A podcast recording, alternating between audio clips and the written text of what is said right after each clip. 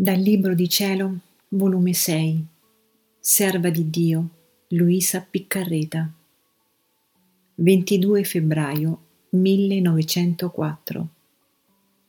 Il gran dono d'avere una vittima. Questa mattina, trovandomi nel solito mio stato, quando appena ho visto il benedetto Gesù e vedevo persone che soffrivano, ed io pregavo Gesù che le liberasse da quelle sofferenze, anche a costo di soffrire io invece loro. Lui mi ha detto, se vuoi soffrire tu, fin tanto che stai vittima, che poi, quando la vittima se ne verrà, allora vedranno il vuoto che sentiranno quelli che ti circondano, il proprio paese ed anche i regni Oh, come conosceranno allora, con la perdita, il gran bene che io avevo dato loro, dando loro una vittima.